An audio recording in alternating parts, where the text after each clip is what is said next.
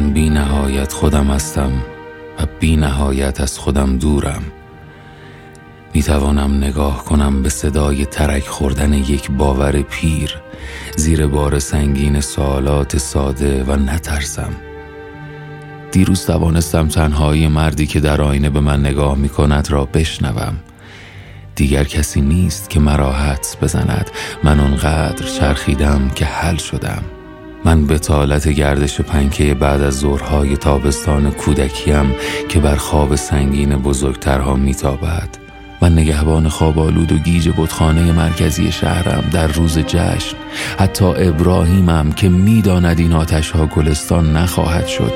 من یونسم که نهنگی سیاه را قورت داده است.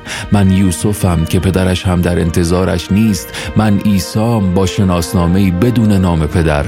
اصلا من اسماعیلم.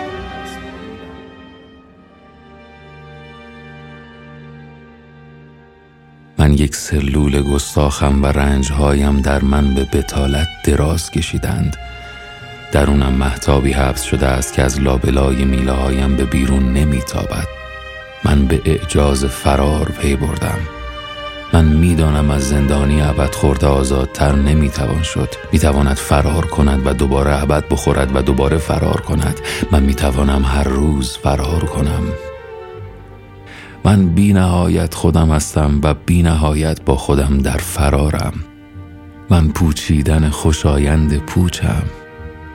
از نجات دهندم پرسیدم چه چیز در انتها منتظر ماست؟ پاسخ داد پایان وزش چیستی پایان وقار چاق پایان وظیفه های چرت پایان وعده های چرب و پایان وارسی چرندیات.